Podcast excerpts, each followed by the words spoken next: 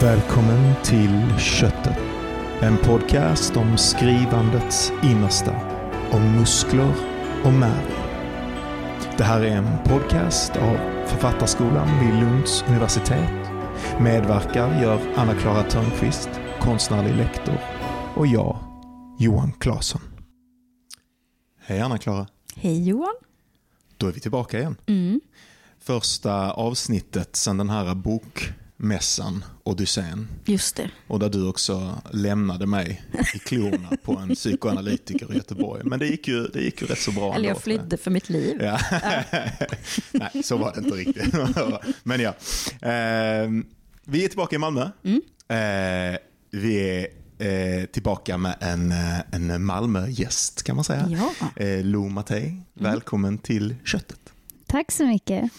Eh, Lo är grundare och eh, före detta ordförande till Page 28 som är, eh, visst är det här sant, den första queera bokhandeln? Nej, Det det, är inte sant. sant. Alltså, grej, vi har fått så mycket trubbel för Okej, det, jag råkade säga det en Just gång det, och då så blev det ju uppror. Nej, nej, nej. Det har funnits Rosa rummet, Hallongrottan. Ja, men Hallongrottan. Hallongrottan känner man ju till. Ja, absolut. Nej, men, så att det var, eh, nej.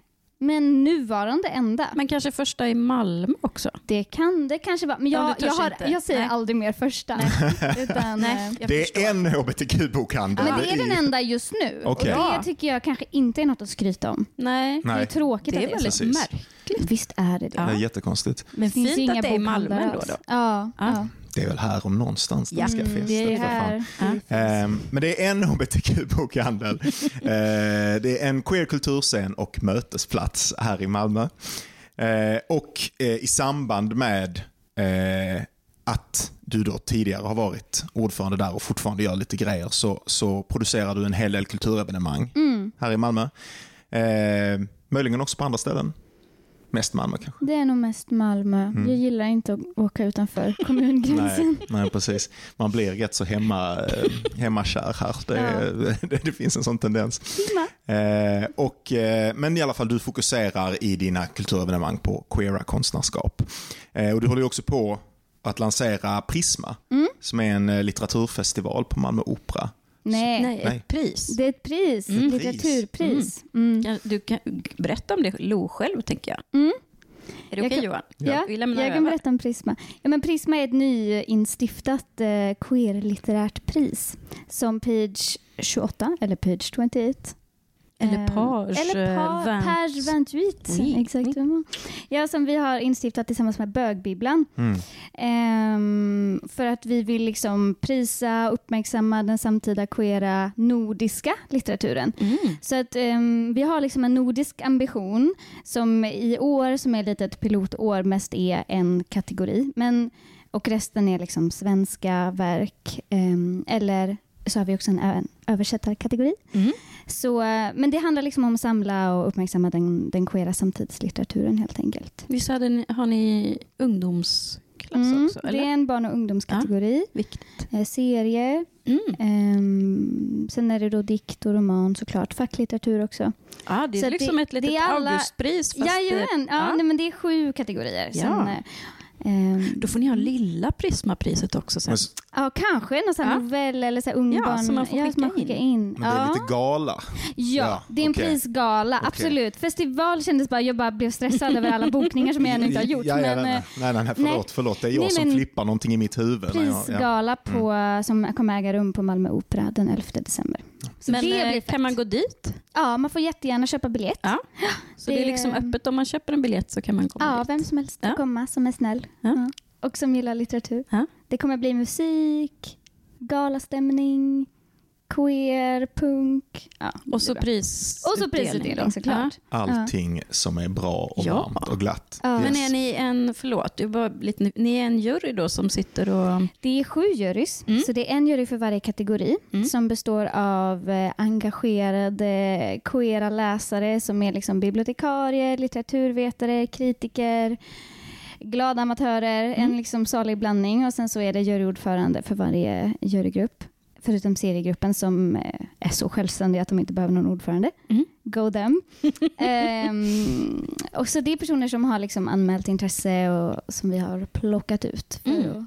och som har liksom läst och diskuterat nu under hela hösten. Och snart kommer vi att eh, avslöja de nominerade i varje kategori. Ah. Så det är den 25 oktober. Hur många kommer det vara i varje kategori då? Det, är lite olika, men mellan tre och fem Ja.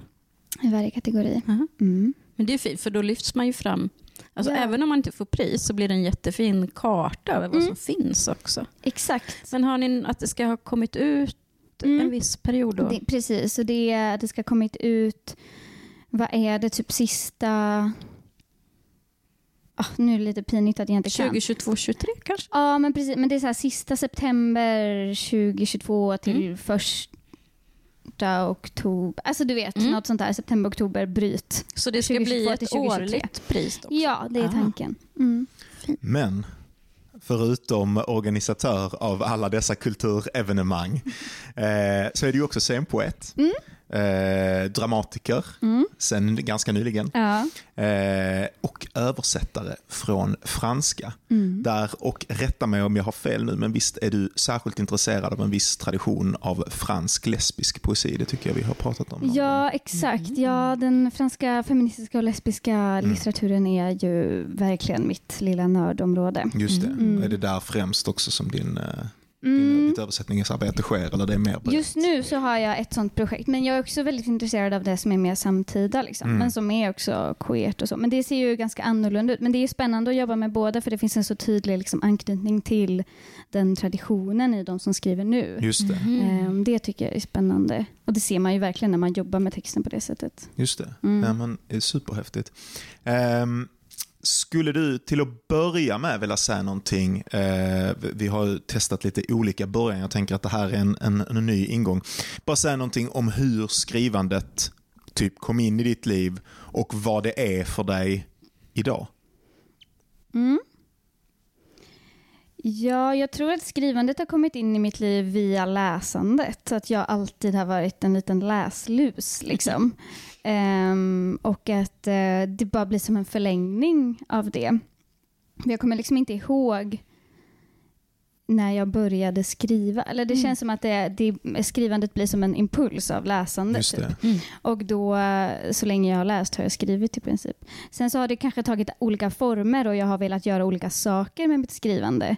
Eller när jag liksom insåg att man kunde göra någonting med det, typ. så, så har jag skrivit poesi. Det var väl kanske i högstadiet, gymnasiet, som jag började ha mer än så Mm. jag vet inte, intentionell skrivpraktik, om man kan kalla det det. liksom att det, det finns någonting... En mottagare, en tänkt mottagare? Eller? Ja, eller typ ett syfte mer. Ja. Alltså för mig själv snarare. Att, så här, att jag lite, inte bara gör någonting på impuls utan att det också finns en tanke typ, Mm. med det. Och sen har det tagit olika former genom Mm. åren. Mm. Ehm, ja. Och hur ser ditt skrivande liv ut just nu? Just nu så är det framför allt i, i översättandet som jag har mitt skrivande. Och i liksom i, um, alltså skri, alltså för mig så, jag delar inte riktigt upp mitt skrivande i så här, det här är skönlitterärt och det här, utan det känns som all typ av skrivande är samma på något sätt, även om det är olika former. Ehm, så att jag, ehm, jag gillar också att skriva om skrivande och Mm. skriva Just liksom om översättande och om, om litteratur liksom, och om Mm. läsande. Det känns som att det hänger ihop mycket. Och sen så det senaste året har jag också eh, verkligen börjat skriva dramatik också. Vilket ju är jättesvårt. Alltså det är så svårt. Men det är väldigt kul. Mm. Och det är en helt annan, ett helt annat sätt att tänka. På Mm. vilket sätt? Men hela att man måste skriva situation. Man Mm. kan inte bara skriva planlöst. som man annars kanske gör lite i poesi ibland. Att man liksom irrar runt efter en stämning. Och det, det är klart att det finns sån dramatik. Men ofta, ganska ofta så måste det ändå finnas ett tydligt driv och en liksom motsättningar och viljor och hela den typen av situationsbaserat skrivande är väldigt olikt. Alltså jag tänker någon som skriver kanske deckare skulle vara väldigt hemma i det. Just det. Men för mig som har skrivit en annan typ av mer abstrakt poesi så har det inte alls varit, och sen alltså undertext, så svårt. alltså, Men, fast det jobbar väl Ulrike med jättemycket? jättemycket såklart, men det är fortfarande svårt. Men hur, hur kom du in på att skriva dramatik? Jag vet inte. Jag tror att det jag alltid tyckte om, jag, vi pratade om tidigare att jag inte gillar att skriva prosa, men jag har alltid Mm. tyckt om att skriva dialog. Jag Ja. tycker, och jag tycker om att läsa dialog. Jag tycker att Alltså det är du bara, hur ska jag kunna få skriva en dialog Bara dialog. Tack, Exakt, Dramatik. det var typ så. Ja, ja. Strålande. Ja, Ja. ja problemlösning. Nej, men jag tror det. Och, Mm. ehm, och då så eh, då kom jag in på det och också som, som alltid liksom att läsa mycket dramatik och förstå hur det är uppbyggt och hur det, det jag tycker det är väldigt spännande. Vill du säga någonting ännu mer? För det där är typiskt en sån fråga som jag är så specialintresserad av. För precis som du vad den håller på med. Man följer den en hit, man följer den en dit. Hur rent praktiskt jobbar du nu när du har gått från ett sånt skrivande till ett, där var det här då ett strukturerat skrivande eller ett situationsbaserat skrivande? Ja, alltså jag har ju jag har gått, eh, eller jag var del av, ett, av Riksteaterns teaterresidens Mm. eh, 2022-2023. Och då fick jag ju jättemycket hjälp, för jag hade ju en otrolig dramaturg som heter Elsa Berggren. Eh, och ehm, det var ju till stor hjälp helt enkelt. Och vi, ehm, men det, jag vet inte om det alltid måste vara så när man skriver dramatik, men just för för residenset så var det liksom tänkt att man skulle lämna in en synopsis med liksom dramaturgisk båge och scener och sådär. Så det var väldigt strukturinriktat Mm. snarare än det här äh, flödande skrivandet. Liksom. Mm. Och det, jag, kunde tyckte, alltså jag tyckte att det var lite frustrerande men det var också väldigt bra. Mm. För nu vet jag ju, nu har jag liksom en liten paus från det projektet men jag har ju allting. Och jag vet ju vad som ska skrivas i princip. Och sen så är det bara att försöka hitta, liksom, hitta den rösten och hitta igen de karaktärerna och deras viljor. Och då, då kan man mer eh, verkligen, verkligen vara i scenerna när man också vet vart de ska och sådär. Så det är ett väldigt så strukturerat skrivande med eh, Ja, och det är också svårt tycker jag. Eller jag kan tycka att det är så svårt att så här, tänka ut allt innan. Så har jag aldrig hållit på innan. Nej, precis. Men, ehm, men man, eller jag märker i alla fall för mig att det blir inte bra när man ska bara skriva en scen på Mm. feeling. Eller man kan göra det en gång, men sen Mm. så när man kollar på den igen då känner man så här, okej, men vad, vad är det som saknas? Vart ska det Ja, här precis. egentligen? Mm. Och då har man så mycket nytta av den Mm. strukturen. För det är ju också någon form av ordknapphet Mm. på ett sätt tänker jag som man måste ha. Det är bara att stryka hela Ja. tiden. Ja, Verkligen. jättespännande. Och eh, att kondensera. För det är en sak som jag... Och det tror jag faktiskt var på skrivarskolan. Jag kommer inte ihåg vem det var som sa det. Men um, som sa, när vi, för då hade vi någon så tema dramatik och skrev dialog.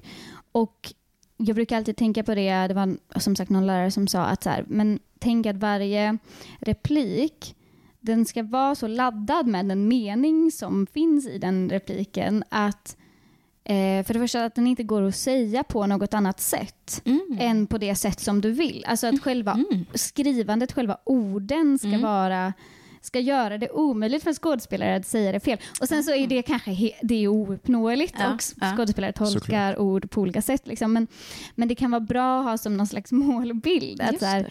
det ska vara så pass laddat med det jag vill att det ska vara laddat med. Att det Mm. inte går att misstolka. Eller liksom, ja. Men då är du inne på en dimension som jag tänker är väldigt spännande just med dramatik. Att, alltså det, per, det performativa delen, Mm. alltså att det ska det skrivs för att uppsättas, Mm. sä- uppsättas sättas upp Mm. eh, och förkroppsligas och Ja. uttalas. Och. Hur mycket har du tänkt på det under skrivandet? Alltså inte alls till en början, just för att jag inte kommer från en så teaterbakgrund. Så att, Mm.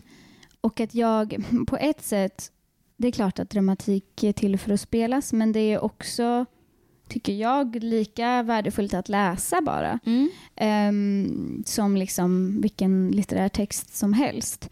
Men, ehm, men under det här residenset då så hade vi, fick vi ha en workshop med skådespelare. Mm.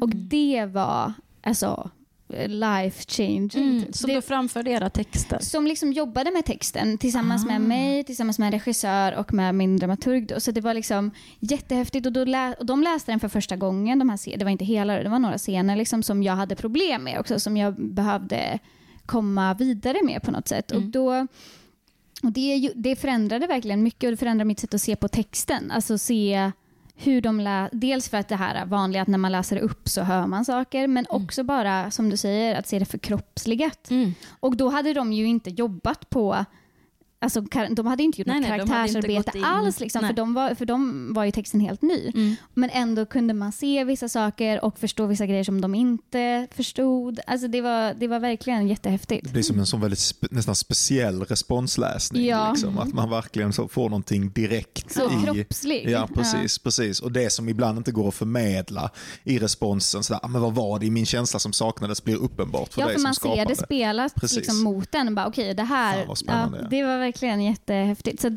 och det fick mig, för innan var jag så, jag vill inte att någon ska, några skådespelare ska göra någonting med den texten. men sen så kände jag bara, men jo, det är klart det är det man vill. Det, det förändrar ju allt och gör det, liksom förhöjer det på Mm. något sätt.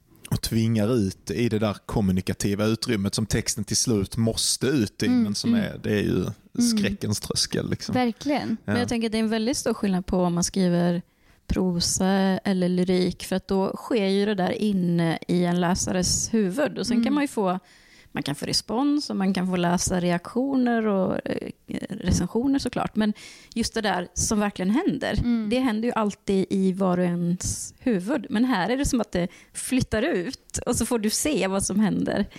Det är Det blir jätte, mycket mer kollektivt. Ja. Liksom. Och, mm, ja, jag gillar det tror jag. Men jag tänkte bara, för vi har ju faktiskt eh, en lärare på, eh, på Språk och litteraturcentrum som heter Rickard Lohman, Mm. som har en ny kurs nu i dramaturgi, som vi tänker att vi ska ha honom som gäst eh, Ja. här framöver. Ja.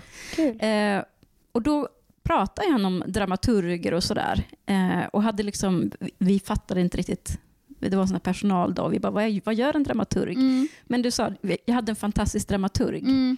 Vad, vad gjorde dramat vad var, liksom, vad var det ni jobbade med då? Men det kändes bara som att hon var min personliga assistent. Typ. Alltså min så personliga skrivassistent. Och jag tänker, jag, för alltid när jag tänker på ordet dramaturg, som ju är ett ganska konstigt ord, Ja. så tänker jag på när jag var på så här, eh, min eh, högstadieklass var på besök på Ungsien Öst i Linköping typ. Och så var Mm. en tjej som bara, jag är dramaturg, jag är manusdoktor. Mhm. Och eh, det var så hon förklarade sitt jobb. Att man Mm. liksom ser, man ser liksom manusets brister och vart det Mm. behöver plåstras om och, Mm.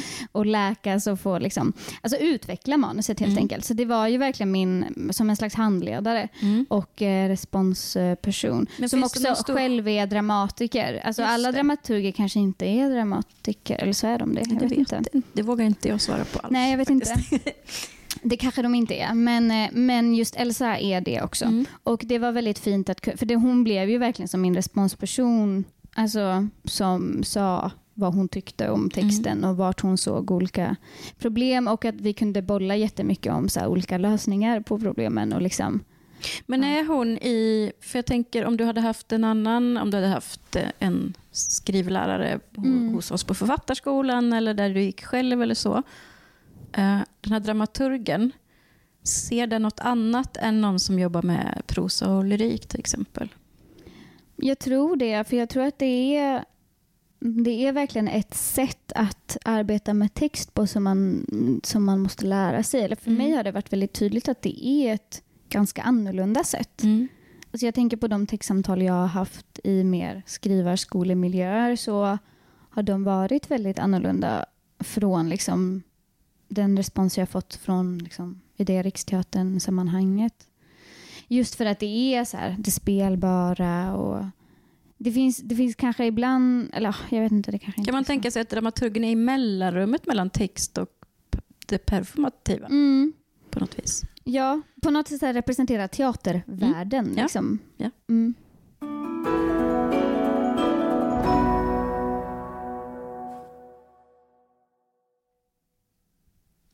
Jag tänker Lo, vi ju, när vi har eh, studenter på författarskolan då brukar vi ju försöka att man får prova lite olika. Sådär. Man får skriva för barn och unga även om man inte tänker att man ska skriva för barn och unga. Man får skriva lyrik och sådär. Mm. Vi har faktiskt lite dramatik också. Eh, för att vi tänker att olika former av skrivande gör att man får syn på sitt eget skrivande på ett annat sätt. Mm. Så då blir min fråga då, nu, nu har du skrivit dramatik och jobbat intensivt med det egentligen, tänker jag, på ett sätt som kanske inte alla får göra med en dramaturg och skådespelare och så. Vad händer om du nu ser på ditt an, ditt övriga skrivande, alltså lyriken du skriver och översättningen också kanske för den delen? Mm. Nej men det, det har nog påverkat mig mycket i, i att jag förut kunde vara så, man behöver ingen historia. typ. Men att nu så har jag mer tänkt, för jag har ett litet alltså ett poesiprojekt som jag eh, inte har skrivit på, på väldigt länge och som egentligen bara är en diktsvit men som jag har tänkt som man kanske skulle kunna öppna upp till en, till en mer, mer av en liksom berättelse. Mm. Um, men som jag, ja, och det tror jag kommer av det här att Mm. jobba med det dramatiska skrivandet och ehm, och också att bara tänka på så här situation har fått mig att komma på massa situationer Mm. som jag skulle vilja skriva om. Mm. Att det gör det som ett, nästan som ett föremål till någonting faktiskt i fantasin, där det kanske inte var det tidigare när man bara hade den invägen via texten. Liksom. Ja, och att jag har nog varit väldigt liksom språkfokuserad. det. Mm. Alltså att det har varit själva grejen. Mm. Och att med dramatik så är det klart att det är språk. Mm. Men, och det beror ju verkligen på vad man skriver för typ av dramatik Ja, också. ja. Men den pjäs som jag har jobbat med nu, den är inte så, det är inte att det ska vara ett vackert litterärt språk som är stora Nej. grejen, typ, utan det är mycket mer liksom själva storyn och vad som händer. Alltså så här, jag har inte, det har inte alls varit samma fokus och jag tror att det har Kanske att det, det, det tänkandet också kan befrukta det, så här, det språkfokuserade tänkandet Mm, och liksom mm. ge någonting mer, en Mm. till dimension Mm. ehm, av det. Men eh, så att jag har liksom i mitt stilla sinne tänkt att jag kanske ska plocka upp det och se vad som Mm. skulle hända. Mm. Om man liksom applicerar det tänkandet på ett annat typ av skrivande. Finns det någon likhet, för du håller ju också på med scenpoesi. Liksom. Mm. Hur, hur har du tänkt tidigare kring eh, ett poetiskt skrivande som är riktat mot eh, att läsas kontra det som du skriver för att läsas upp? Jag tror att jag, att jag alltid tycker att allt som man skriver ska läsas upp. Alltså jag tror att det, eller folk får göra som de Läsas vill. högt. Ja, Ja. exakt. Läsas högt eller Mm. läsas upp. Alltså, jag tror att verkligen att det händer någonting. Eller jag är väldigt intresserad av det i alla fall. Att jag är väldigt intresserad av vad som händer liksom när man går upp på en scen. Mm. Alltså, och Det är kanske för att jag är en person som gillar att stå på scen. Det Mm. kan ha med det att göra. Mm. Men att, och därför så gillar jag att liksom föra samman dem. Men jag tycker att det händer någonting jämfört då det som du pratade om innan, liksom när man läser, man har en läsupplevelse i sitt huvud Mm. och när man har den i ett rum eller på en Alltså jag tycker det är någonting som förändras Mm. och jag gillar den förändringen. Jag gillar den nerven som automatiskt uppstår. Man Men vad liksom- händer med din lyrik då när du själv... För jag, jag antar att du tänker för det mesta att det är du som har skrivit som också läser då och Ja. framför. Vad händer med texten för dig då? Jag tror att den känns mer... Det blir ju mer som står på spel också Mm. för att man måste, man måste stå för det man har gjort. Och att man liksom väldigt direkt möter sin publik. Alltså Ja. att man ser reaktioner och Ja. att man hör reaktioner och att man, mm, man får respons direkt på något sätt. Ehm, så på ett sätt så är det väldigt likt alltså dramatik. Alltså Det är ju Mm. likt den här skådespelarworkshopen fast då Mm. är det jag som står och läser på något sätt. Ehm, och eh, jag vet inte. Det är svårt att, det är svårt, jag vet inte om jag har något smart att säga. Mm. Liksom. Men jag, jag, jag ska väl bara borra lite, lite djupare. För Ja. jag tänker så här, då, antar, då framför du säkert samma dikt flera gånger. Mm. För som litteraturvetare är man så intresserad av omläsningar Mm. och att varje läsning är egentligen ny. och så. Händer det saker mellan där? Mm, man ändrar ju saker. Ja. Gör du Ofta. det? Ja. Okej. Och eh, inte alltid på pappret. Nej. Utan ibland är det ju också bara Betoning, spontant. Och, eller? ja, dels hur man läser Ja. eller att man gör vissa justeringar i liksom själva eh, dikten. Ja. Liksom bara i huvudet. Eller Ja. liksom on the spot. Så Ja, för det här är ju intressant, för det finns någon sorts släktskap tänker jag med det muntligt traderade Mm. nästan. Alltså att man, Men och med, eh, med repliken. Alltså, Mm. för jag lyssnade på ett annat ett poddavsnitt av en annan podd som Mm. heter Dramatikerpodden. Som, ehm, där, nu kommer jag ju faktiskt inte ihåg vem det var som sa det. Men det var någon dramatiker som berättade om att ibland, ja, ibland så kan det vara att skådespelare säger någonting fel, men sen så blir det bättre Just det. och då kan man ändra. Ja.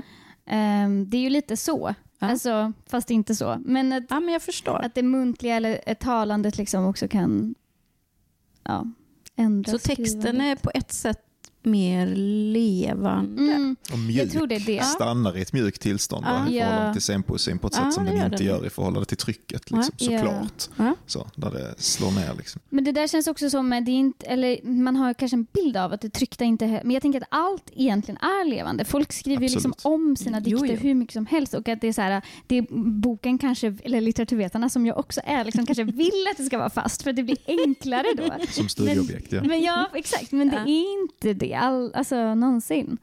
Eh, och jag tror att jag gillar att lyfta fram det. Liksom. Mm. Men, Att det är något väldigt fint med litteratur. Absolut. Jag tänker att den, den, det finns liksom en modell för litteraturtolkning eh, där liksom, som att eh, texten är i mitten och så är det massa, massa, ett stort, stort energifält runt som går in och hela tiden livgör den här texten på massa olika sätt. Så är det ju verkligen Mm, och det är ju mm. det som, precis som du säger, det är ju det som är det fina med, alltså inte fina men det är det som är det, Det är fantastiska med ja. litteratur. Sku- Skulle du vilja säga någonting lite grann för att det kommer sen följdfrågor som jag tänker är, är relevanta eh, till ditt skrivande i att bara beskriva kanske ditt poetiska skrivande eller ditt skrivande i allmänhet, vilka frågor det är Mm. brett liksom, som intresserar dig. Eh, begär, kärlek, bla bla bla, vad det nu Mm. än är. Liksom.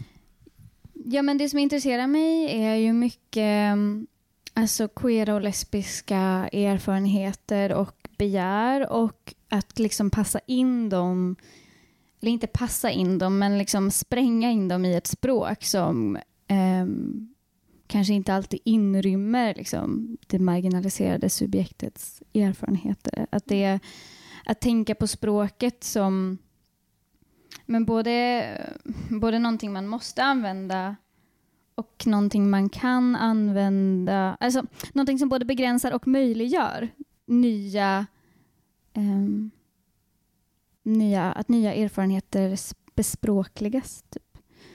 Um, så jag tycker det är spännande att känna liksom den, det motståndet som finns i språket för att göra plats för vissa begär till exempel. Och jobba med det motståndet och den spänningen och se vad som kommer ur det. Eh, eller det är väl liksom min ambition. Alltså, och det är ju också det som liksom kännetecknar den litteratur som jag är intresserad av att läsa och analysera och studera och översätta. Så det, det är på något sätt det som jag tycker är allra mest spännande med, med litteratur. Ehm, vill du säga någonting, för där är någonting häftigt. För en sak som jag har, när jag har sett dig läsa, som, har tänkt på, eller som jag minns att jag har sett det är så här äh, längtan, kärleks, begärs, poesi. Liksom. Men sen så nämner du där också mm, en politisk ambition kanske man kan säga. Eller kanske en Mm. konstnärlig, eh, nå- nå- någonting som är ehm, om, strävar efter att vara omkullkastande eller belysande eller någonting. Så det är typ två, på ett sätt för mig, två olika känslor eller agendor eller grejer som går in och ska mötas. mm. Hur upplever du själv, alltså hittar du begäret först och följer det in i någonting och där dyker språket upp som en begränsning och då eh, attackerar du det eller är det på något, något annat sätt som du hittar in i de här grejerna? Men jag tror att jag tycker att de är väldigt tätt sammankopplade. Liksom att, att jag... Ehm, eller jag tycker att det är så det mest radikala man kan göra är ju typ att ha homosex. Alltså att det finns liksom inget mer. För det är liksom det mest... Dels tycker jag det är det mest okapitalistiska man kan göra. För att det, dels man gör det bara för det är skönt. Det är bara njutningsbaserat. Det finns liksom inget, eh, inget som man inget produktivt med det. Mm. Eh, Men sen så är det också och liksom det som heterosex då oftast kanske kan producera barn. Det är också out of the question. Mm. Så det finns liksom inte ens det som sex är bra för, om det nu är bra för någonting, finns. Så, det är liksom, så för mig är det en motståndshandling och jag tänker att det liksom begäret i sig är eh, för mig väldigt så förknippat med, med motstånd. Också för att liksom lesbiskt begär och sex, det är liksom för, jag ser det som det som det är det man tycker är äckligt. Det är det folk är emot. Alltså det handlar ju inte om så här, åh jag bor tillsammans med en kvinna och vi är sambos och vi har en jättetrevlig relation som är normal. det är ju liksom knullet som de tycker är vidrigt. Och då så finns det så mycket styrka i det. Eh, och jag tror också att när man då försöker um, sätta ord på det så upptäcker man att det finns ett motstånd också ut, alltså I språket. språket. Precis, just det. Mm. Och det är så de möts. Och det, är, och det är också det som gör det spännande att skriva om. För att man har det, liksom, den spänningen helt enkelt. Precis, man, att jobba med. Liksom. Man kastar sig ut i det och finner den alltid där mm. oavsett vilken, vilken, eh, vilken riktning man tar in. så att säga. Mm. Mm. Men ja, är det just lesbiskt sex? Alltså tänker du att manlig homosexualitet har en mycket längre... Finns det en längre tradition där litterärt?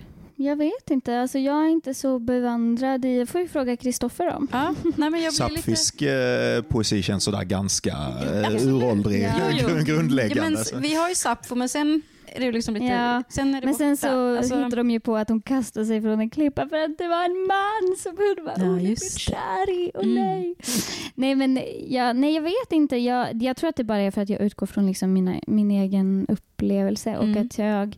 Men Ja, men för jag, jag, mm, jag tänker att det är ju väldigt olika laddat. Ja, det tänker jag också. Rent politiskt, alltså med att vara kvinna mm. och feminismen och suffragetterna mm. och liksom patriarkat Alltså det, det finns det är något med kvinnlig någonting. sexualitet ja. i sig. Alltså för, ja. ja. för det har ju verkligen också den feministiska dimensionen av mm. kvinnors erfarenheter ja. i språk och kvinnors, liksom det kvinnliga subjektet i språk och mm. kvinnlig sexualitet i språk. Så det är klart att det, det gör det nästan extra laddat. Ja, att det, finns det är den, det jag tänker faktiskt. Ja, men det håller jag med om. Och jag tror också att det är det, för att i vissa, vi pratade innan om eh, Ellen Sixu och mm. det är ju liksom inte lesbiskt, eller ibland Nej. är hon lite bisexuell, men hon är också ganska eh, ganska hetero. Ja.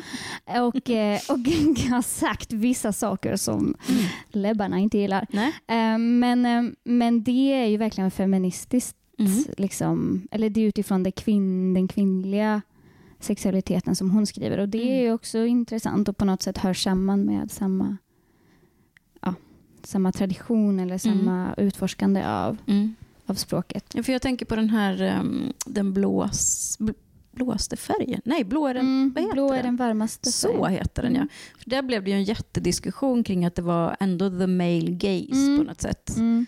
Uh, ja, mm, det var ett stickspår, men jag tänker att det, det är något men, viktigt. Men fast jag, jag tycker du, förlåt. Nej.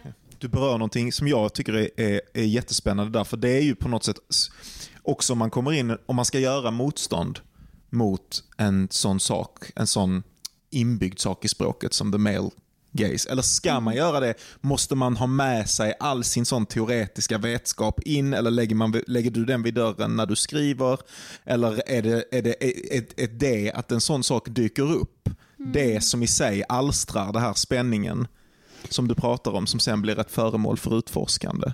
Jag tror att den finns där. Alltså jag tror inte att man behöver några teoretiska förförståelser för att känna av det. Alltså om, man, om man har om man har de liksom kroppsliga upplevelserna Precis. så tror jag inte att det är någonting som, som krävs. Och jag, jag tycker inte att liksom superplakatig poesi alltid är så lyckad. Även om alltså jag har ju själv skrivit sånt. Men det är liksom inte, kanske inte är det som jag vill. Um, utan det handlar ju mycket mer om, det är på något sätt ett utforskande av något som inte finns eller som inte har funnits. och det är just alltid spännande. Det är alltid spännande att försöka bespråkliga saker som ligger utanför språket. Just det.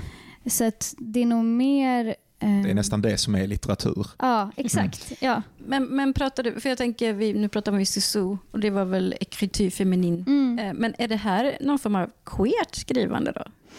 Vet du vad? Här, du får läsa min C-uppsats. Ja. För det är precis det jag har skrivit om ja. där. Mm.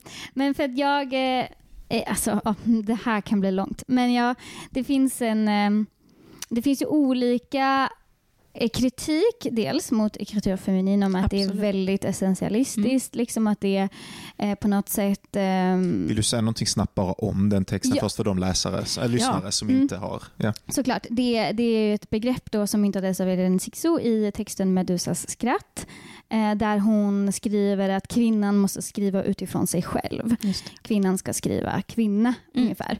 Och, ehm, och då är det ju då många feminister som eh, har en lite mer materialistisk liksom, ingång som har kritiserat det för att, för att liksom, de tycker att det är, vad ska man säga, eh, bekräftar myten om kvinnan. Mm. Att Mm. det finns någon slags ursprunglig kvinna och Mm. att så här, det finns inte det så då går det inte att skriva kvinnligt. Ehm, och då kommer vi till min favorit Mm. som är Monique Wittig. Mm. Ehm, en fransk eh, teoretiker, författare, ehm, poet som ja, hon debuterade på 60-talet, eh, dog 2003. Mm. Och hon, ehm, har, hon är känd för att hon har sagt att lesbiska är inte kvinnor. Och hon var ju väldigt emot liksom, écriture féminine och Mm. Hélène Sixou. De hade ett stort bråk på en konferens i New York. ja. eh, men, men, och, det, och det tycker jag är väldigt spännande då, för det hon menar är liksom att kvinnlighet eh, det finns, eller kvinnan finns endast i en heterosexuell matris där det finns Ah. kvinna och man. Kvinna finns bara för att Alltså det är binärt. Ja, och att det, är, det finns bara i en heterosexuell kontext. Alltså att kvinnlighet är så tätt sammankopplad med att vara heterosexuell att om du inte är det så räknas du inte som kvinna. Du, du Mm. uppfyller inte kraven för kvinnoskap. Nej. Och, eh, för du har liksom misslyckats. För du, din kategori finns för att liksom tjäna mannen i en Men var det hennes heterosexuell... position? Är hon, var hon lesbisk själv? Ja. Hon var lesbisk. Mm. Eh, och, eh, och det tycker jag är spännande då. Dels är det spännande att tänka på lesbiskhet som utanför liksom, den binära köns Mm. liksom, matrisen. Mm. Och också spännande att tänka då om man drar in skrivandet i bilden. Mm. Att finns det då ett lesbiskt skrivande? Eller är det att, har man då gått i Ligger det utanför språket? Liksom? Ja, exakt. Och, ehm, och skulle man kunna se... För, för att jag kan tycka att det på ett sätt är naivt också att bara säga écriture féminine är skit. Typ. För att Mm. det finns ju väldigt många språkliga strategier och skrivande strategier som är jättespännande och som jag också tycker att Monique Wittig själv använder sig av. Mm. Fast kanske på ett lite annat sätt. Mm. Så det finns ju fortfarande den här liksom omkullkastande gesten i skrivandet.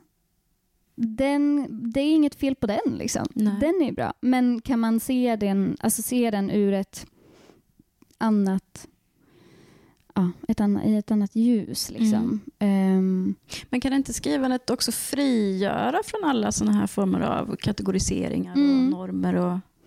ja, alltså det Och beror kanske väl... ännu hellre, upplever du att det gör det? Nej, det gör, gör jag nog inte. För att jag känner nog att när jag skriver så, eh, för jag, just på grund av att språket för mig är så Språket är så... eh, Den största lögnen är att folk säger så språket är det renaste. Mm. Det, språket är det smutsigaste. Mm. Det är det. Och det är liksom... Det är så... Det är helt omöjligt att simma omkring i språket och använda språket utan att också färgas av av dess smuts. Så att för mig så tror jag att jag blir nästan ännu mer medveten om, om Ja, liksom begränsningarna. Ja. Hur yttrar sig, ja men det här är en sån fråga som jag inte riktigt vet hur jag ska ställa, men på något sätt, hur yttrade sig det sig som en nästan oöverkomlig tragedi för dig ibland i ditt skrivande? Eller är det bara att det, det, du fortsätter ändå vara i det där spänningsfältet för det finns inget, det finns inget annat att göra? Eller hur? Vad? Det är nog mer en produktiv begränsning. ja, tror okej.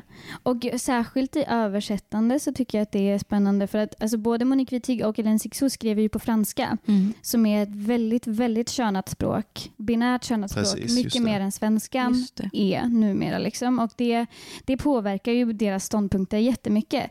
Och då blir det också väldigt spännande att, att liksom föra över det till svenska och fortfarande göra synligt det som de vill säga och det som de gör Mm. fast inte kunna göra samma sak för Nej. att liksom språkets förutsättningar är olika.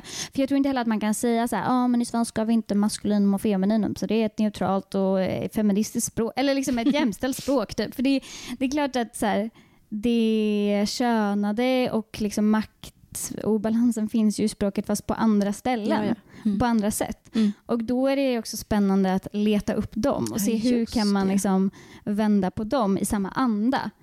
Ehm, det är, jag tror det är därför jag också tycker det är så roligt med just det feministiska översättandet och det queera översättandet för att det, det kräver så mycket liksom, tanke kring de sakerna. Tänker du att det kräver nästan att det är just du med ditt skrivande som går in och översätter de texterna? Alltså inte, men förstår du vad jag menar? Alltså, Jag är den enda kvalificerade. Nej, men jag tänker, jag menar, för att det här är ju väldigt otroligt spännande tankar som inte kanske alla översättare har med sig in när de översätter. Jag tror man måste vara intresserad av det. Ja. Så. Men ja, jag vet inte. Det hade varit spännande att höra andra liksom...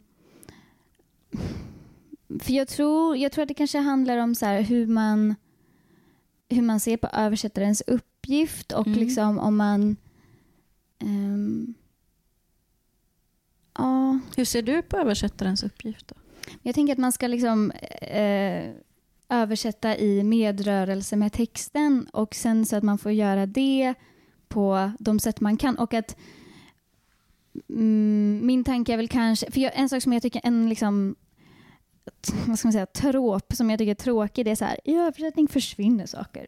Mm. Och därför är översättning dåligt. Mm. Punkt. Mm. För det är så här, ja, okej, ja.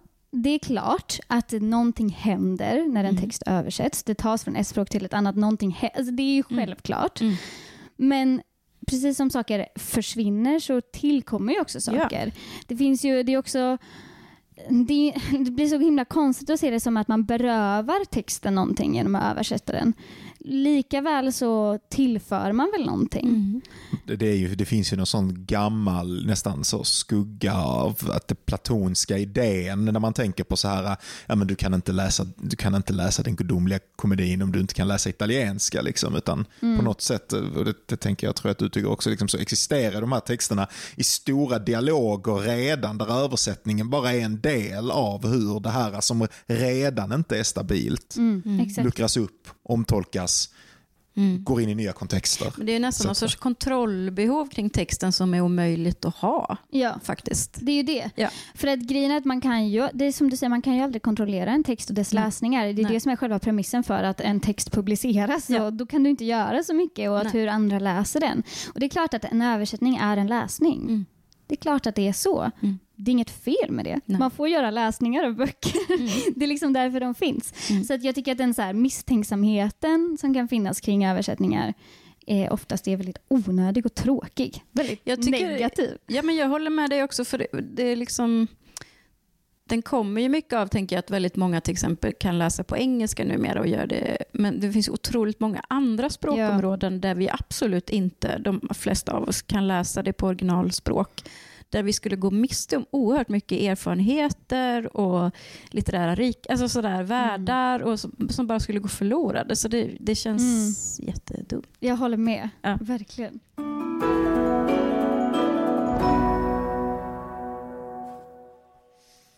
Mm, men jag tänkte så här, nu har vi ju börjat att beröra liksom några av dimensionerna med ett översättningsarbete. Eh, och som vi har sagt tidigare, du översätter ju från franska till svenska. Eh, skulle inte du kunna beskriva det rent praktiska kring hur du börjar och hur du är i ett översättningsarbete? Ja, det är ju klurigt. Ja, såklart. Men det börjar såklart alltid i ett eh, läsande. Och ehm, jag tänker att jag brukar först läsa bara för att läsa. Och sen läsa och försöka se, översättningsläsa typ. Och se så här, oj, här kommer det bli problem. så att man har lite så eh, grepp om eh, texten man ska översätta. Och sen, eh, sen beror det också på hur långt det är. Men eh, nu med det projektet som jag jobbar med så har jag, Eh, då översätter jag tillsammans med en annan person men vi har liksom inte än riktigt börjat ehm, börjat det gemensamma arbetet utan vi har liksom delat upp texten. Så då har jag börjat i, i mitten och ska liksom översätta till slutet.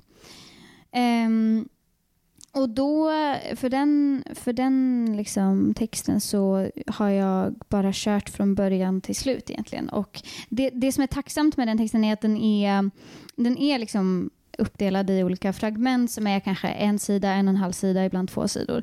Så det, vilket har varit så tacksamt i arbetet, att då kan man säga okej, okay, jag tar mig igenom det här. Och sen så tar vi en paus och sen så, eller så gör man en på en dag eller två på en dag beroende på hur man vill jobba. Liksom. Men eh, det har varit skönt för det har liksom underlättat planeringen av det. Och då så har jag, jag i första hand bara en väldigt grov översättning som bara är så att försöka få ner vad det står. Och, um, och där, jag, där det uppstår problem så skriver jag bara problem. Eller jag skriver liksom en dålig lösning och markerar att så här, okay, men här ska det här försöka förmedlas. Det får vi lösa sen. Mm. Um, för att bara få ett grepp om, liksom, återigen, så här, okay, men väldigt dåligt och fult gjort. Så här, hur, vad är det det handlar om? Mm. Och sen så en, liksom i en, annan, en andra genomgång så kan man mera, och då brukar jag, och då, när man gör första omgången så måste man såklart ha originaltexten väldigt nära till hands. Men sen andra omgången så brukar jag försöka ta bort originaltexten. Eh, bara som en övning kan det vara bra att göra det helt liksom, och bara se på det man hör, på den här brutna, dåliga svenskan och vara så okej, okay, men nu skriver jag om det här och nu skriver jag det här igen. Liksom. Det är ju att hela tiden skriva igen och skriva i liksom, någon slags hjulspår som redan finns. Mm. Eh, och ibland liksom sladda utanför och ibland komma tillbaka väldigt liksom, nära in. Um, så att, jag tycker det är väldigt likt så en, en, en redigeringsprocess mm. i, um, alltså i, som när man skriver generellt. Och hur tänker du kring eller närma dig sådana saker som ton och klang och sånt i det andra språket när det sen ska röra sig över i, vad som är ett helt annat språk ur ett helt annan språkstam etc. Inte ja. helt annan, men... jag, tycker det kan vara, jag tycker det är viktigt, alltså alla har ju olika vad de vill, men för mig så finns det ingen ambition att så få översättningen att låtsas som att den inte är en översättning. Utan jag tycker att det är fint när originalspråket lyser igenom lite grann. Inte för mycket. Inte att det ska kännas som liksom, en dålig svenska, men mm. snarare att, det liksom, att man känner att att franskan i det här fallet då gör någonting med svenskan. Mm. Och att den ändrar och expanderar svenskan. Och det är här återigen som jag ser översättandet som liksom en möjlighet mm. att göra något nytt med mm. svenskan. Snarare än att den begränsar och får svenskan att låta osvensk som mm. något negativt. Mm. Utan snarare liksom att det, själva den översättande gesten gör är liksom, ja, som sagt, nu upprepar jag mig, men en möjlighet att, att ändra och utveckla och expandera språket. Och det blir extra då spännande i de texter som jobbar med liksom, teman som är kopplade till sexualitet och kön och, och liksom och, och att inrymma det i språket. För då blir det nästan två lager. Mm. Om, vi, om vi tänker på det du pratade om tidigare som ska översättas. Mm. Ja. ja, verkligen. Och, um... Jag hängde inte med nu. Vilka två nej, lager? Nej, men jag tänker, det var kanske inte tydligt, men jag tänker vi pratar om queert skrivande. Eh, om det finns det. Eh, och så, så är det på ett annat språk. Alltså att det är två kanske former av språk Just som ska det. översättas. Mm. Det är en lite luddig tanke. Jag vet Nej, inte. Det är så jag ser på det faktiskt. Okay. Alltså, det är verkligen det. Och att det är särskilt, det som blir komplicerat är också för att det är ju liksom då ett franskt lesbiskt ja. språk som ska in i och bli något slags svenskt. Mm. Mm. lesbiskt fast det ska ju vara franskt. Alltså, mm. Man försöker ju inte göra om det till någon slags Karin Boye. Liksom. Utan det är fortfarande originaltexten som är modellen på något sätt. Men, um, har du något exempel där? Säg att den franska eh, texten eh, gestaltar en spänning, alltså någonting patriarkalt i språket som du sen har varit tvungen att vända dig mot svenskan som patriarkalt strukturerad och göra typ någonting annat men ändå mm. likartat. Liksom. Mm, alltså, um, den texten som jag, som jag jobbar med nu, den är väldigt, uh, allt är liksom, uh, vad ska man säga, det, det är väldigt mycket femininum som, eh, som universalpronomen liksom, för allt istället för maskulinum. Liksom. Mm. Och det är ju svårt i svenskan, som Mm. ofta den, det, det. Liksom. Mm. Eh, och då att i vissa fall skriva in hon, alltså så här, där det egentligen skulle varit den eller det, kan vara, liksom, det, kan, det är inte så man ska göra, men det kan liksom, eller på andra sätt försöka skriva in någon slags könad aspekt. För det är också så här, i svenskan så har man en helt annan relation till eh, till de feminina formerna av till exempel yrken och så här, kassörska och servitris. De kanske är ganska vanliga, men det finns ju vissa som man verkligen inte säger. Nej, Man säger ju inte lärarinna. nej. Man säger- skådespelerska. Ja, den är- känns som att den är på väg ut. Ja, liksom. Och, eh, men det finns ju sådana som är väldigt... Eh, ja, men jag tycker lärarinna är bra. Alltså det, känns, det känns ofeministiskt att säga Mm. lärarinna. Ja. Men om man då i originaltexten använder liksom, en feminin form som ett slags Alltså som en slags feministisk... Jag förstår. Alltså det, där blir det ju, det är ju en jättetydlig spänning för att det blir som en annan konnotation Mm. på svenska. Mm. Och också ibland där det inte finns någon kvinnlig motsvarighet Nej. i, på, på svenska då, fast det finns det på franska. Och då, vad ska man göra då? Ska man, liksom, då, ska man då hitta på en kvinnlig mot, motsvarighet Mm. genom, för det finns ju ändå vissa former som man förknippar med det. Mm. Ska man då hitta, och det har jag gjort i vissa fall, och hittat på ett ord. Mm. Som är liksom, eller inte hittat på ett ord utan Nej. använt, nu kommer jag inte på något, något bra exempel, men liksom, ja, ni förstår vad jag menar, att man Mm. liksom slänger på den feminina formen fast egentligen så finns det bara en maskulin form Mm. som är neutral, Mm. eller ja, Mm. på svenska. Ehm, ja, det... ehm, Men här hör man ju också hur likt det är ditt alltså, skrivande, alltså att översättning och skrivande, eget skrivande ligger jättenära varandra. mm, När du också får vara liksom innovativ på Mm. det sättet och nyskapande och hitta ord. Som, Verkligen. ja. Men det är så som jag, alltså jag tänker att, att översättande alltid är så kreativt. Eller jag vet inte, det beror ju på vad man översätter kanske, men, Mm. men för mig så känns det som att det är det som är det roliga. Mm. Eller jag förstår inte varför man, vad det annars skulle vara som var kul med det. typ.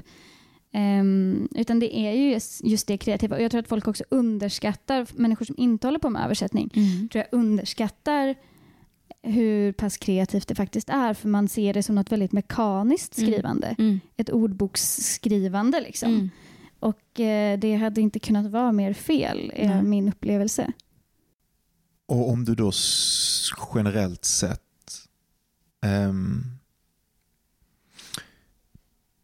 sk- översätter en typ av litteratur ehm, där igen begär, längtan, kärlek, eh, de här känslorna, de här upplevelserna liksom eh, deltar. Är det en skillnad på typ hur förkroppsligad de känslorna, eller hur förkroppsligade de känslorna är för dig i skrivakten versus händer något liknande i översättningsakten. Åtminstone när du kommer ut till de här väldigt estetiska ytterligheterna, de, de, de sista uh, putsen så att säga.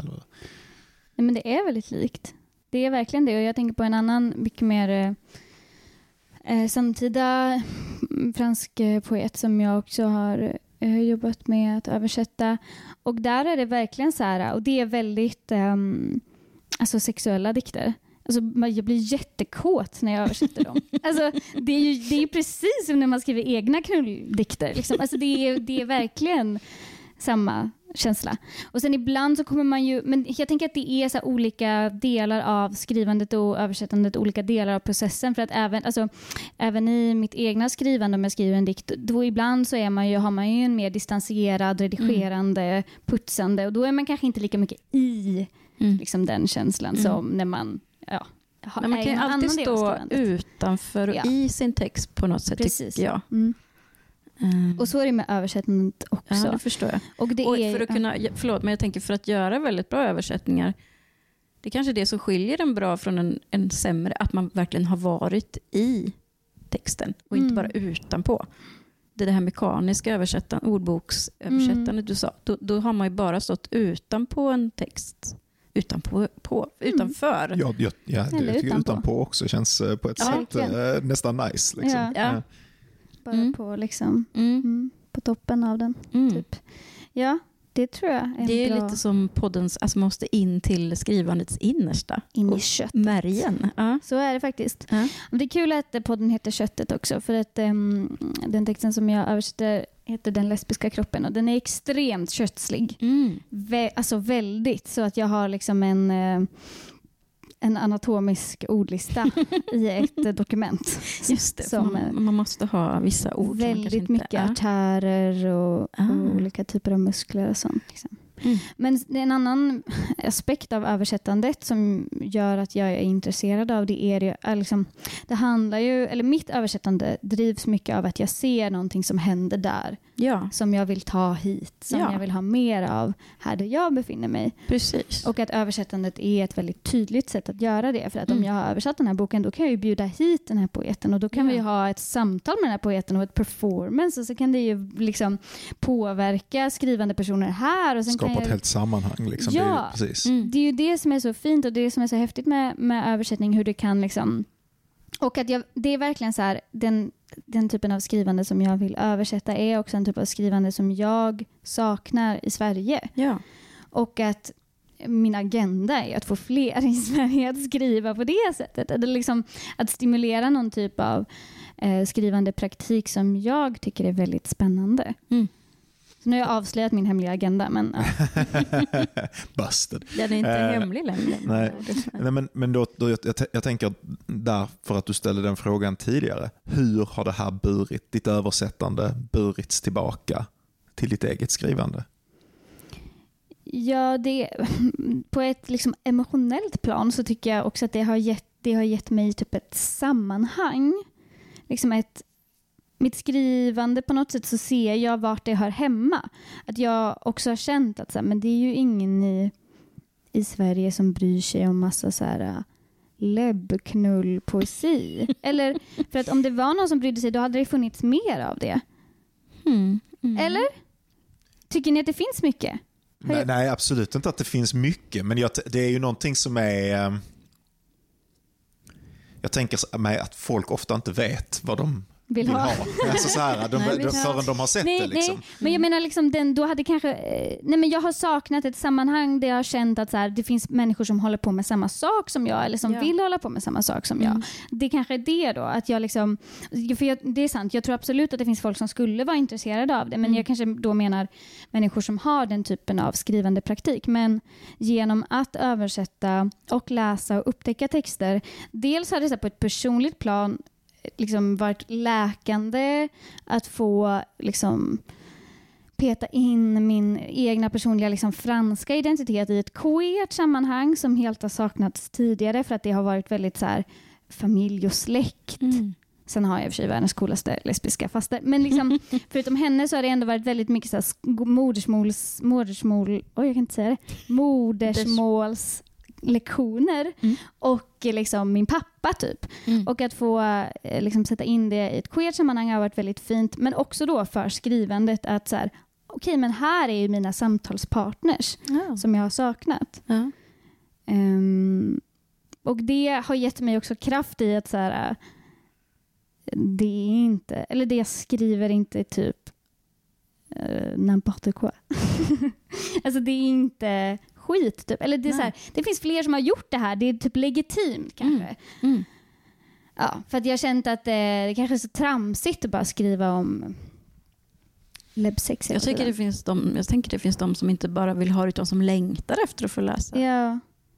Så läsare tror jag det finns, men jag förstår verkligen behovet av att känna samhörighet med... Och dialog och liksom Ja. få, få um, utbyta. För det är också det att ja, men, när jag också skriver, jag får ju också vara, att översätta är också att vara i någon annans skrivande. Mm. Och det är ju typ det lyxigaste och roligaste. Så det känns ju förbjudet. Mm.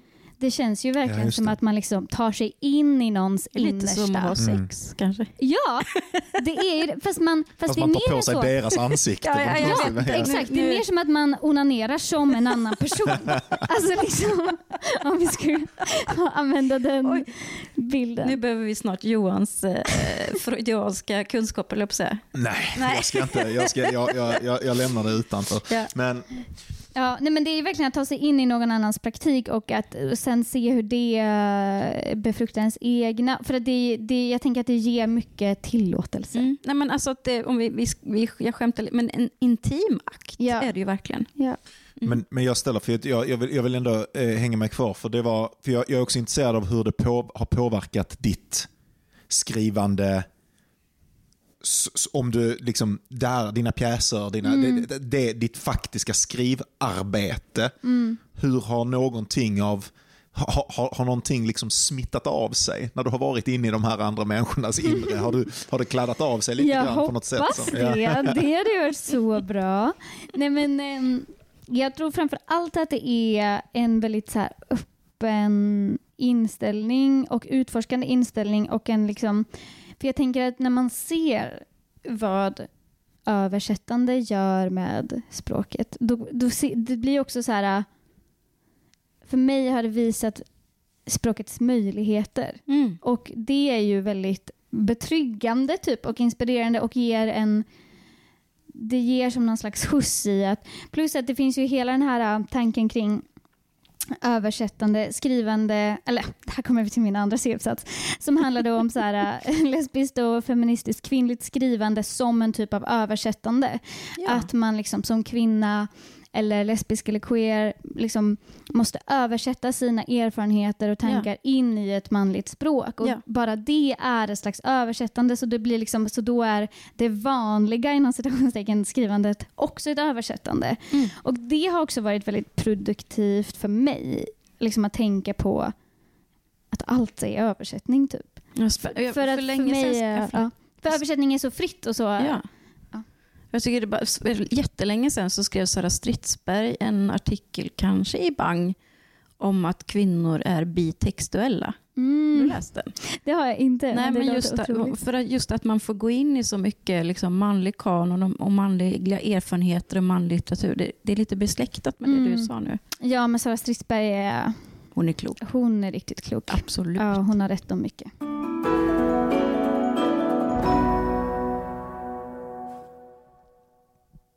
Men jag tänkte avslutningsvis här också. Eh, du sitter ju i, i eh, jurygruppen då också för eh, årets översättning Mm. eh, på Prisma. Eh, och hur är det då, alltså speciellt då som översättare själv, att gå in och titta på en annans översättning och bedöma den? Det är jättespännande och svårt såklart. Men ehm, det var roligt för att när vi då när vi ehm, grundade, eller ska säga, instiftade Prisma så ville vi ju ha olika genrekategorier. Och då var det viktigt för mig att vi skulle ha en årets översättning också för att översättare ofta helt förbises, glöms bort och att man pratar om översättarverk som att det aldrig var någon översättare Mm. inblandad ungefär. Mm. Ehm, Och- Bara vänta på att maskinerna ska kunna göra det. Exakt, ja, ja verkligen. Men, ehm, men översättning är ju så himla viktigt för spridandet av queer-litteratur och litteratur generellt. Men liksom, Prisma handlar ju om queer-litteratur. Mm. Så då kändes det jätteviktigt och också intressant då att liksom titta närmare på hur översätts queera erfarenheter och, eh, och vad är en lyckad queer översättning. Ehm, och eh, det är ju det vi pratar om. Liksom. Och det är ju jättesvårt och man kan ha så himla olika in, eh, ingång till det också. Eh, och vissa queera berättelser liksom passar bättre eller man ska säga, in i en svensk kontext än andra. Och vi, vad är det för, liksom, vad påverkar det och så vidare. Men eh, men ja, och det, och det har också varit intressant eftersom att vi då som jurygrupp har kollat på det själva översättningen, inte originalverket. Nej, Samtidigt fråga. går det ju inte riktigt att, att liksom skilja en översättning från originalverket Mm. för att den finns ju för att det fanns en annan text. Mm. Ehm, så det är väldigt klurigt och också skiljer oss från liksom de andra jurygrupperna som bara pratar om texten som en text. Det, liksom, Mm. det blir som ett extra lager. Ja, ni har en källtext liksom. Ja, Mm. exakt. Och eh, det är inte all, alla kan ju inte läsa alla språk heller, så Nej. alla kan ju inte heller ta del av källtexten, även om det är oftast, en, ja, det är alltid någon som har kunnat göra det. Men, eh, ehm, och då har vi ju liksom försökt fokusera på just hur det queera gestaltas i, Mm. eller översätts, liksom. Gestaltas genom översättningen. Mm. Men det är svårt. Mm. Har du en, eh, en favorit själv? Alltså inte säga, men har du en favorit? Ja, vinnaren är... ja, nej. Nej. Men har du en egen favorit liksom, som du skulle vilja se nu Mm, när du har läst in dig? Du behöver såklart inte säga vilken det är, men bara säg. ja, alltså jag, tycker att, nej, jag tycker att det är så himla svårt Ja. för att det är... um, Det finns liksom... Vi, eller en sak som jag kommer tänka på som inte riktigt är svar på din fråga, Mm, men som jag vill, som är kul, är liksom att flera verk så tycker jag att eh, de lesbiska sexakterna beskriver, eller liksom översätts, jag vet inte, det blir mycket så här sticka in fingrar. Mm. Och det är något jag har noterat, att jag bara, de sticker alltid in, sticker man verkligen in ett finger? Man sticker inte, det känns, Det är ett väldigt vasst ord. ah, Mm, Ja. Det låter obehagligt. det är, Ja. ah, sticka, man säger ju sticka kniven i någon, typ. alltså Mhm. det är liksom det, och den typen av, så här, eller jag tror att jag har, jag har inte läst så jättemycket för att för att man läser ofta antingen på engelska eller så läser jag Mm. på franska Mm. eller så läser jag svensk litteratur. Mm. Så det är ju också att det är inte ofta man läser kanske översättningar med sån noggrannhet Nej, där man också kan kolla på källtexten. Mm. Att om man läser översättningar då kanske det är från språk som man själv inte behärskar och då blir det Mm. svårt att liksom Mm. göra någon slags komparativ läsning. Men um, ja, jättedåligt svar. Nej, men sp- spännande. Men spännande. Men eh, den eh, 11 december, Precis, så att Prisma kommer delas ut för första gången i sju olika kategorier den 11 december på Malmö Opera. ah, I Malmö. Ja, Malmö Opera ligger i Malmö såklart. Mycket, men, eh, mycket spännande. Det kommer bli mycket spännande. Ja. Och ehm, det vill ju, priset vill ju verkligen stimulera till eh, mer översättande av que- queera berättelser, mer, mer skrivande. Och ehm, det hoppas vi. vi kommer, prisdagarna kommer att få ta emot varsin liksom, residensvecka Mm. eller Mm. två veckor beroende på vart de hamnar Mm. för att liksom uppmuntra till, till vidare Fint. skrivande. Ja, eftersom att vi inte har så mycket pengar så kändes det ändå som en så här, någonting vi kan ge tack vare fina samarbetspartners som heter Hedlandet, Vindby Holtgård och Barkultlappen. Ja, Och med det tycker jag att vi säger tack så jättemycket stort tack Lo. till Lo Tack själva. som har varit med idag. Tack till dig Anna-Klara Tack Johan. och tack till alla som lyssnat. Tack, tack.